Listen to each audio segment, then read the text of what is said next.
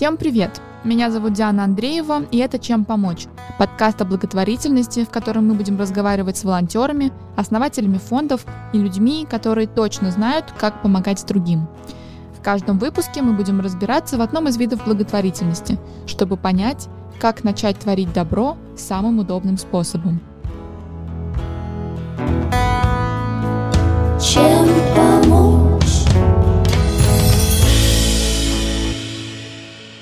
Если вы помните, в самом начале я говорила, что сама задумываюсь о благотворительности, но очень мало об этом знаю, и поэтому хочу развеять свои и, возможно, ваши стереотипы. За время выхода нашего подкаста я поняла, что абсолютно любой человек может найти способ помощи, который будет ему подходить. Например, я после выпуска про материальную помощь регулярно отдаю ненужные вещи в фонд «Второе дыхание», а еще оформила небольшие регулярные пожертвования в Добро Mail.ru и в ночлежку. С волонтерством все гораздо сложнее. После истории Феликса я загорелась желанием помогать в хосписе, но из-за пандемии это пока невозможно. У меня нет машины и прав, так что автоволонтером я тоже быть не могу. И, в общем-то, сейчас вообще куча сложностей и опасений по поводу любого контакта с людьми. И я подумала, что могу помогать не руками, а знаниями. Наши гости часто говорили о том, что фондам всегда нужны копирайтеры, пиарщики, фотографы и другие люди, которые не соприкасаются с проблемами напрямую, но принимают важное участие в решении этих проблем. А потом от нашей стажерки Наташи я узнала, что пару месяцев назад она зарегистрировалась как волонтер на сайте ProCharity, который организован фондом «Друзья» и сделан как раз для тех, кто загорелся такой же идеей. Я немного переживаю, что мои навыки не особо полезны для НКО. Наверняка запросы по монтажу и сценариям появляются не слишком часто. Но у меня еще есть и филологическое образование. Я неплохо пишу тексты и владею английским и французским языками. Поэтому я скорее надеюсь, что кому-нибудь будет нужна помощь в переводах, например. В общем, попробовать в любом случае стоит.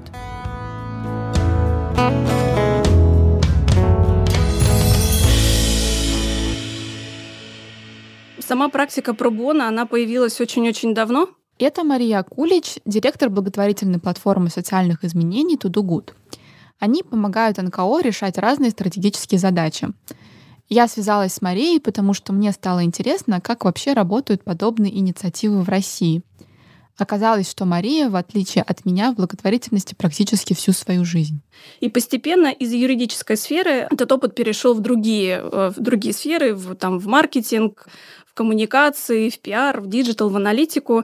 И в России сама практика pro bono, она, я не могу сказать, что она очень-очень давняя, но, конечно, есть там и кейсы прецеденты, когда в компаниях люди помогали своими знаниями и э, компетенциями, может быть, не всегда напрямую конкретно некоммерческим организациям, но через некоммерческие организации, например, каким-то группам. В России, я думаю, что это порядка, ну, наверное, не более 10 лет, Хотя я думаю, что какие-то эксперты могут со мной поспорить, но вот такой вот э, активный активный рост вообще этой темы, ее популяризация появилась где-то, наверное, лет шесть назад. Одна из первых платформ интеллектуального волонтерства — это теплица социальных технологий, которые специализируются, скажем так, на IT-помощи некоммерческим организациям. И мне кажется, что они такие, ну, наверное, с точки зрения инфраструктуры, они были одними из первых, кто это начал. Потом появился Тудугут, заняв нишу такого консалтинга организационного и стратегического. И примерно с нами в одно время появилась платформа ProCharity, фонда «Друзья», которые больше представляют собой индивидуальную помощь волонтеров некоммерческим организациям. Мария сказала, что одними из первых интеллектуальным волонтерством в России занялись IT-активисты. И я, кстати, когда начала искать задания для себя, обнаружила, что очень много запросов именно на помощь айтишников. Оказалось, что существует для них целая отдельная платформа. Я поговорила с Леной Закировой, координатором волонтерских программ «Теплицы». В 2010 году, когда были пожары в Москве, помните, было очень-очень душно и жарко, и горело очень много точек по России. Активисты IT-активисты решили объединиться и сделать что-то полезное, ну, потому что невозможно же было смотреть на все то, что происходит в стране. И они создали интерактивную карту, такой атлас. Каждый мог поставить точку, где сейчас пожар. И это было такое общение между теми, кто может э, помочь, приложить какие-то усилия, и между теми, кто видит, что происходит. Среди тех активистов вот был Алексей Сидоренко, который затем, через 4 года, создал проект «Теплицы». Ну, то есть что-то у него там щелкнуло, что айтишник тоже может что-то сделать такое классное, что будет приносить огромную пользу и вообще поддержать. Он начал искать людей, начал думать в этом направлении, через 4 года создал теплицу социальных технологий.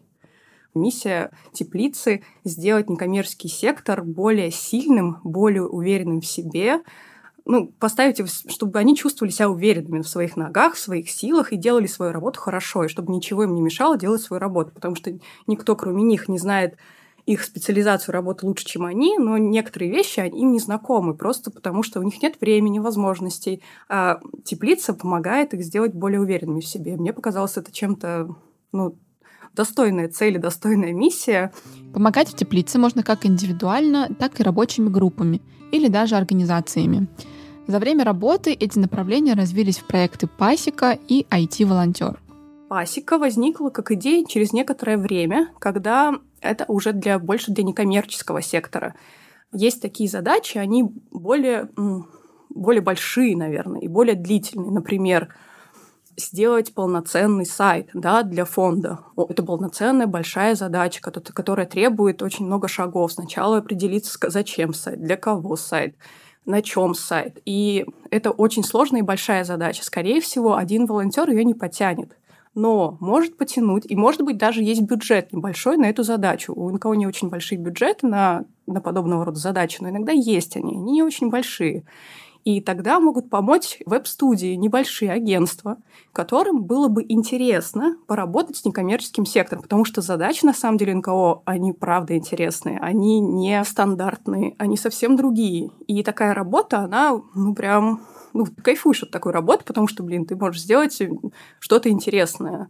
IT-волонтер — это непосредственно платформа, которая связывает между собой IT-специалистов, причем не только IT-специалистов, это мы тоже такие заложники этого названия, потому что раньше все начиналось с 2015 года, вот как только появилась теплица, с 2015 года появилась IT-волонтер платформа, даже не платформа, наверное, а как идея о том, чтобы вообще-то классно их соединять классно соединять тех, кому нужны, ну, у них есть потребность в том, чтобы их помогли, поддержали, сделали классную задачку. Есть IT-волонтеры, которые вообще-то внутри себя очень хотят делать хорошие дела и хотят быть причастными к чему-то, делать мир лучше каждый человек хочет.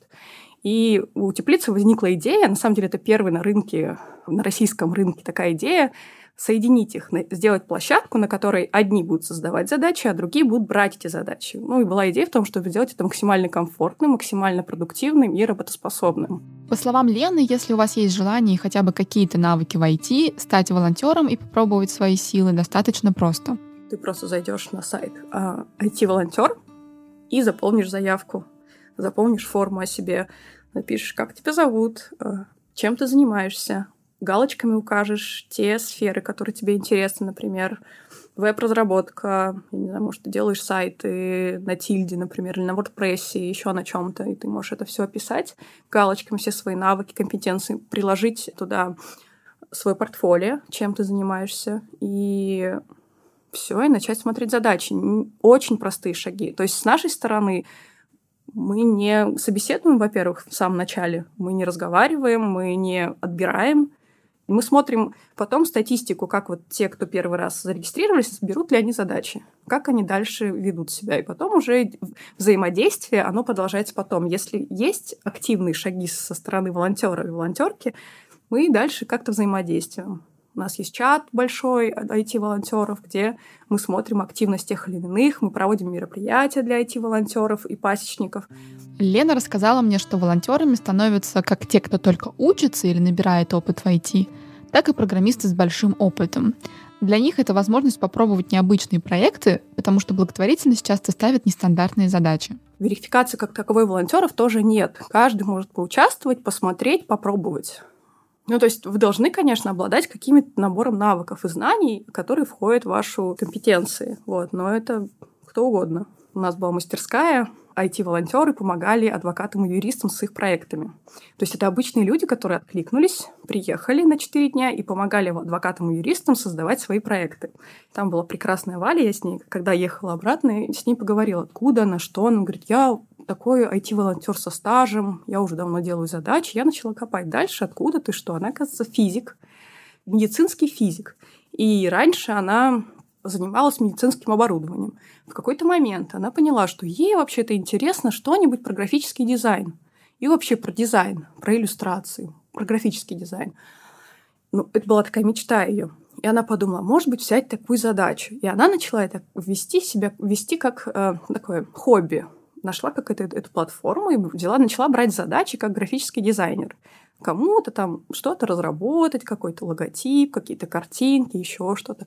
Потом она пошла или параллельно пошла учиться на графического дизайнера, выучилась, стала больше задач брать, уже более профессионально. И сейчас Самое интересное, что она перестала быть, заниматься медицинским оборудованием. Она стала полноценным графическим дизайнером, она разрабатывает приложения для коммерческих каких-то организаций, но в то же время продолжает помогать некоммерческому, ну, некоммерческим интересным проектам и продолжает быть нашим волонтером. И еще вторая история про... Э, у нас там работал Коля, он очень, опытный дизайнер, очень опытный такие делает уже классные вещи для коммерческого сектора, классную МВУ.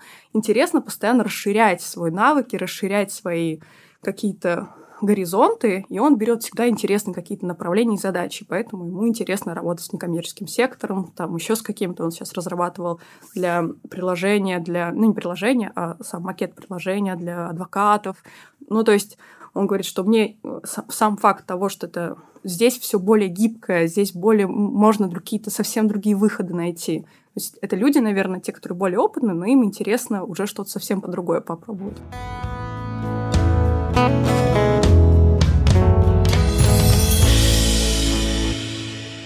Вернемся к моим попыткам стать интеллектуальным волонтером. Э, за неделю подготовки этого подкаста мне так и не удалось найти подходящие для себя задачи на сайте про Charity.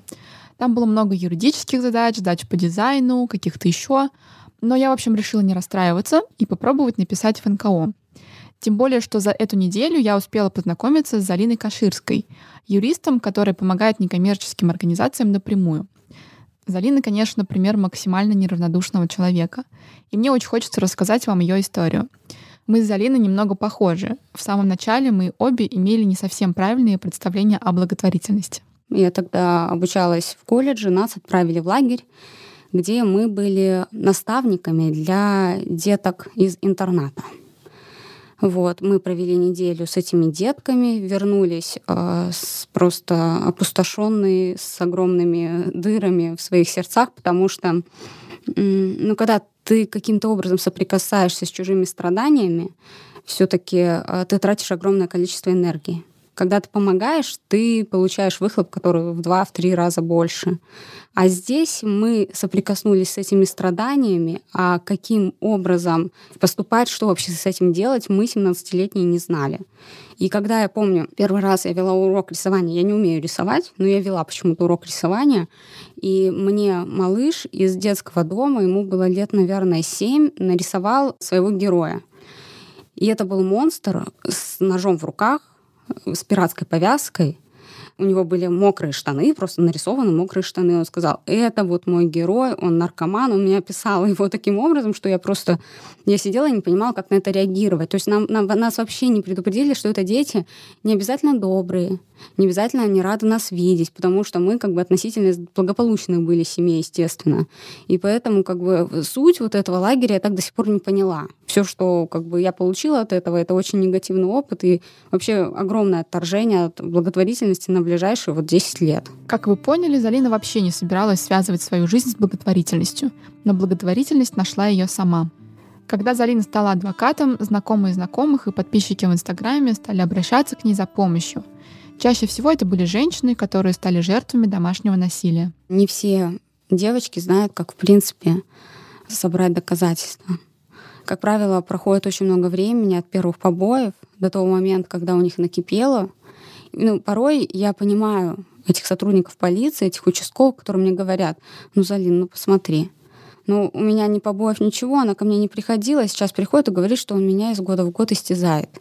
То есть а, там, где девчонки более с холодным умом методично к этому подходят, они собирают доказательства, делают съемку, берут сразу за шкирку соседей, которые дают показания. Вот. Но таких мало. Как правило, приходят просто ни с чем, говорят, все, я готова готова возбуждать уголовное дело. Вот. И благо, если какой-нибудь сосед услышит, что во время побоев там абьюзер этот кричал, что я тебя убью, да, и можно уже возбудить уголовное дело как угроза убийством. Если этого никто не услышал, тогда возбуждается, как правило, административное дело по побоям, и все, человек получает штраф в лучшем случае как бы остается на свободе. Это не новость, что проблема домашнего насилия невероятно остро стоит в нашей стране. Закон все еще не принят, и пока спасать жертв приходится некоммерческим организациям, кризисным центрам и шелтерам. Залина говорит, что большая часть из тех, кто к ней обратился в самом начале, уже были подопечными каких-либо кризисных центров. Но оказалось, что этой помощи не всегда достаточно. Уже в процессе общения я выходила на руководителей этих некоммерческих организаций, на их юристов. И я поняла, что причина только в том, что у юристов этих фондов нет статуса адвоката, и они не могут участвовать в уголовных делах. Я таким образом начала уже с этими некоммерческими организациями сотрудничать, вести этих девочек. И вот как-то так потихоньку-потихоньку у адвокатов это называется вести дело пробона, то есть брать бесплатные дела. Последняя организация, с которой я сейчас сотрудничаю, это «Спасение» эта организация находится в Химках, я сама проживаю в Химках, они э, помогают именно женщинам. Там и домашнее насилие, и иные вопросы. Это могут быть женщины пожилого возраста, потому что насилие бывает не только, скажем так, от сожителей, да, оно может исходить от детей. Залина вообще не ассоциирует себя именно с помощью жертвам домашнего насилия. Она говорит, что чтобы заниматься этим постоянно, нужно быть каким-то святым человеком — а мне уже на этом моменте нашего разговора святой кажется сама Залина. Я не могу сказать, что я это очень люблю. То есть у меня есть более интересные виды волонтерства интеллектуального, чем это, но приходит вот именно напрямую очень много. Я могу сказать, что в неделю два-три обращения это прям вот регулярно то, что я получаю где я вижу, что э, ситуация, девочки, грубо говоря, пробили голову кувалдой, да, я, естественно, тут же выезжаю и начинаю сотрудничать, помогать, когда я понимаю, что человеку грозит опасность. Да? Это удивительно, что она выжила. Вот. В каких-то случаях я вижу, что человек сам не готов. Я никого не тащу в отдел полиции. Для меня это правило. Я не психолог. Я, насколько я сочувствующая, я стараюсь все равно как бы не заниматься вот этим психологическим моментом. Человек должен быть сам готов к этому. Если он к этому не готов, я не могу его никаким образом к этому подготовить. Стоит еще сказать, что Залина волонтеры также в организации «Теплый прием», где помогает бездомным восстановить документы. Как оказалось, часто этот процесс затягивается на долгие месяцы просто потому, что сотрудники правоохранительных органов не отвечают на запросы о прежнем месте жительства. И тут адвокатская корочка тоже очень кстати. Как известно, в Москве, в области у нас бездомные просто из всех регионов. И нужно там направлять эти запросы в Норильск, Красноярск, в Иркутск, то есть в самые отдаленные места. И тут я подумала, думаю, ну, у меня же есть возможность направлять адвокатские запросы и получать сведения. Если это называется адвокатское расследование у нас.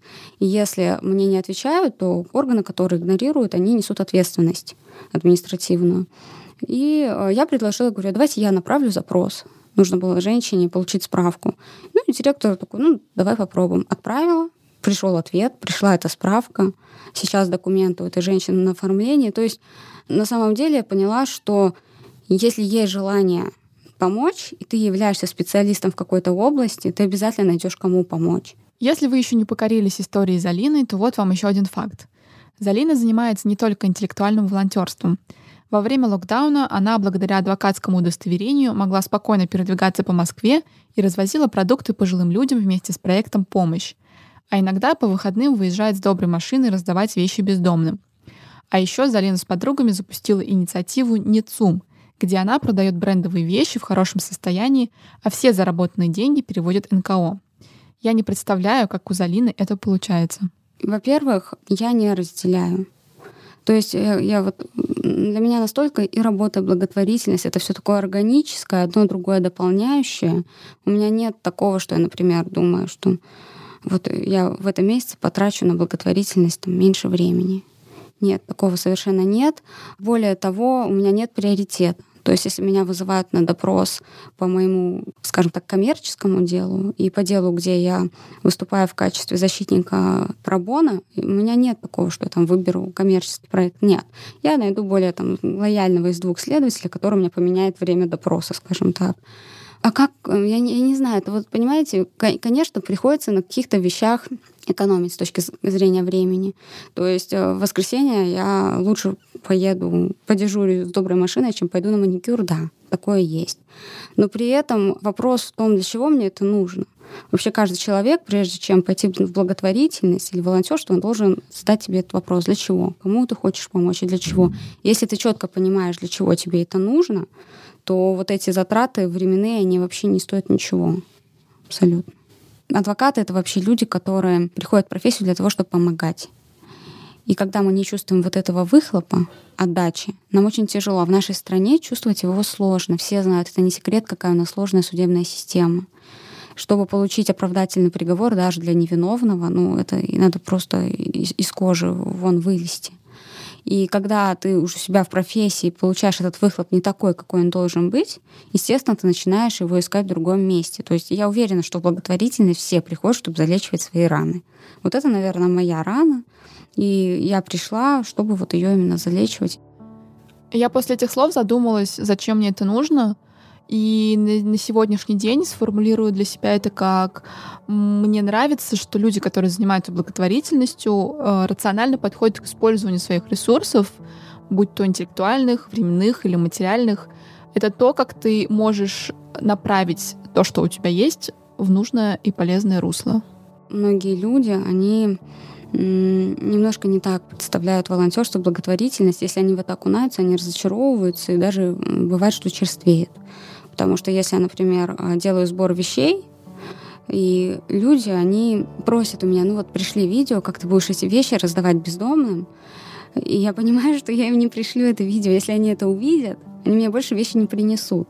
Потому что это не те люди, которые бегут тебя обнимать, говорят спасибо. Нет, они говорят, да ты мне не те носки дала, не тот размер. То есть это совершенно, ну, это совершенно другая история. Благодарности там искать не стоит. То есть вот эта вот энергия, которую я говорю много, она образовывается от чего-то другого, от каких-то других материй, но никак не от благодарности.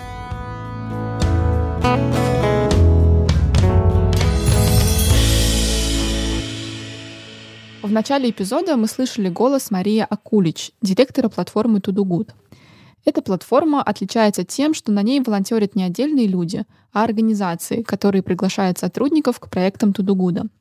Это взаимно выгодная история, потому что пользу получают как НКО, так и волонтеры. Мне кажется, что это очень вин-вин такая ну, как бы ситуация, когда и некоммерческие организации получают очень востребованную для себя помощь, а волонтеры получают и самореализацию, получают и реализацию своей гражданской позиции, и прокачку своих собственных там, компетенций, навыков, soft skill ов. И мне кажется, что это, это будет дальше развиваться все больше и больше. Платформа, платформа ToDoGood исторически появилась как платформа интеллектуального волонтерства больше четырех лет назад.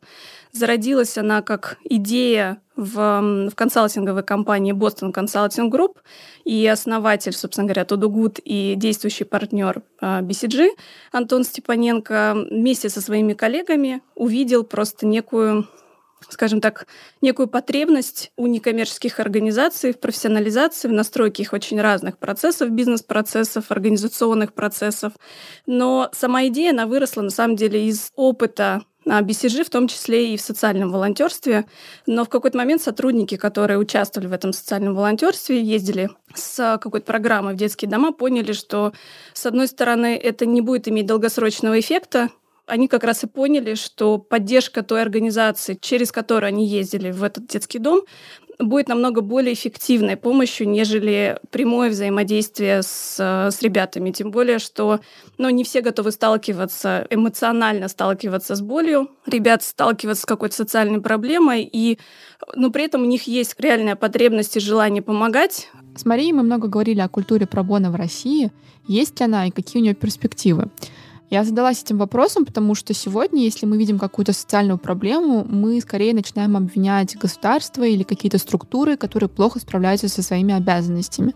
Хотя на самом деле мы сами можем изменить ситуацию, и многие люди правда видят, как это можно сделать. И мне кажется, что поменять мышление можно только через какой-то, наверное, ну, через опыт, через какие-то примеры, успешные примеры когда это вообще происходит, ну, когда это случается, когда это, ну, становится реальностью не какой-то далекой мифической, а вот мой друг, там, Коля, работал с какой-нибудь организацией, и вон там что произошло. Или он там, он побежал, сделал какой-то забег, не знаю, там, или проплыл 21 километр по озеру, и он плыл в пользу фонда благотворительного и вовлек всех своих друзей поддержать его.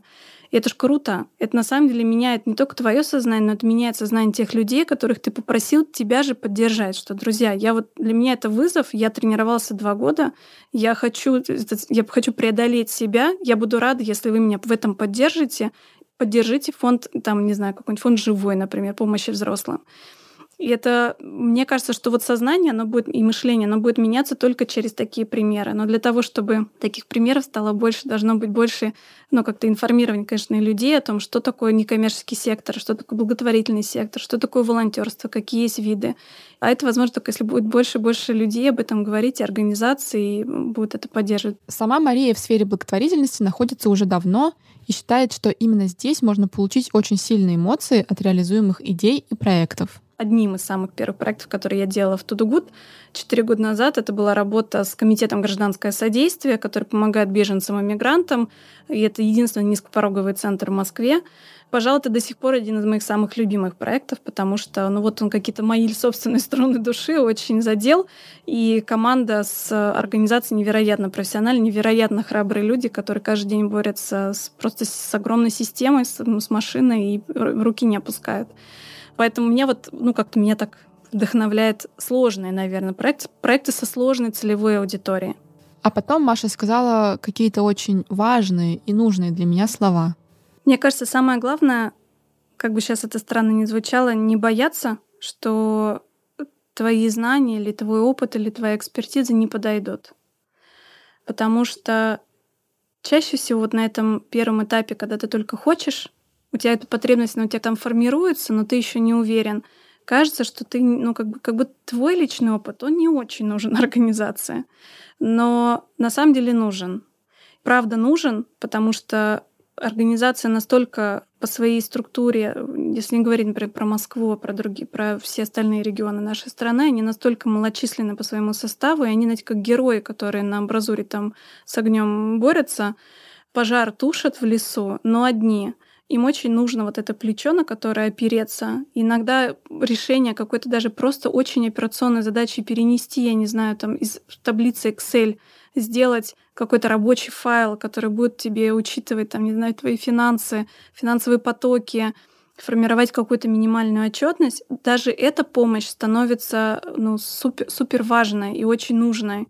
И количество людей, которые умеют пользоваться Excel, их, ну, их очень много. Поэтому, может быть, ты, не знаю, какой-нибудь эксперт-аналитик, и тогда как раз твои вот эти аналитические навыки и возможности и умения работать с, с цифрами поможет организации больше всего в этот момент.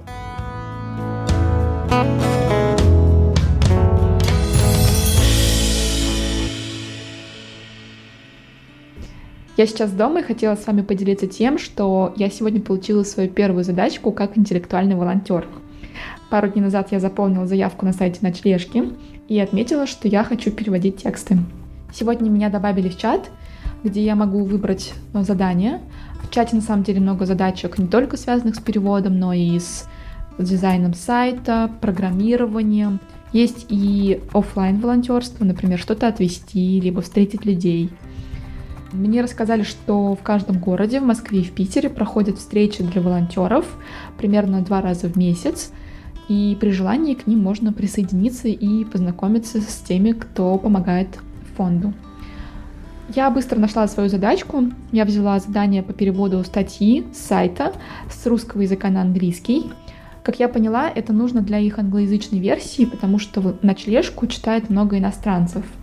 На выполнение задания мне дали примерно 4 дня, что, в принципе, очень реалистично. За это время можно рассчитать свое время. И, в принципе, статья не очень большая. К тому же мне сказали, что если вдруг что-то пойдет не так, и я буду не успевать или решу отказаться от этой затеи, я могу спокойно об этом написать координаторам. Главное сделать это хотя бы не в последний момент.